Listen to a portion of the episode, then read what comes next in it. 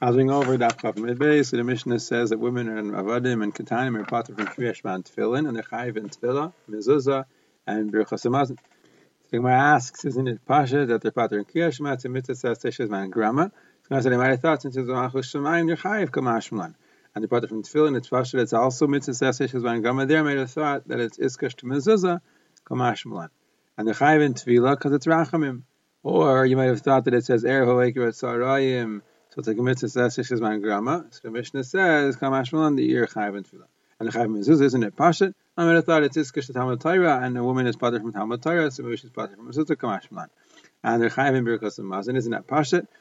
Or maybe since it says when Hashem gives you basar lechel in the evening and lechem ba'boikel isbaya, so you eat your bread in the morning, you bench in the morning. So it's like a mitzvah says, says It's lav dafka. Eat whenever you want, then you always have to bench. If Adabar says that women are chayiv and kiddush yahu midaraisa, where one is a chayra to mitzvah says man grama and women are pater. So Abai said he's only the drabanan, but Rabbi said he says the And also, if the rabbanan are mechayiv here, they should be mechayiv everywhere. So rather says Rava, it's the So it says zachar and it says shamar. So everybody who has to be shamar, meaning not to do the lavin, the lamet has malachas, has to do the zachar, meaning kiddush. And women are uh, to the lavin, to the shamar, so they're shaykh to the zachar, and they're mechayiv in kiddush. Ravina said to Rava, Nashar mechayiv in birchas nemazin. Is that midiraisa?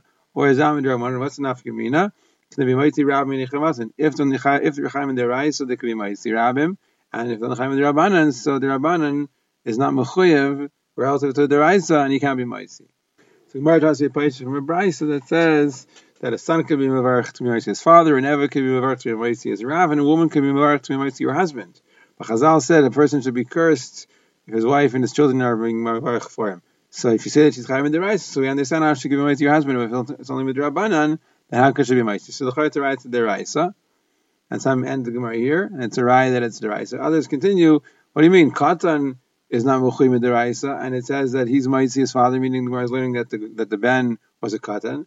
So it's got to be that the father didn't need the shear to be chayim the rice, and only muchim the rabbanan, and the male the son who's muchim the rabbanan could be mighty. So also the case of woman could be that the husband didn't need the shear and she'd be mighty, so it's not a raya the woman is chayiv in deraisa.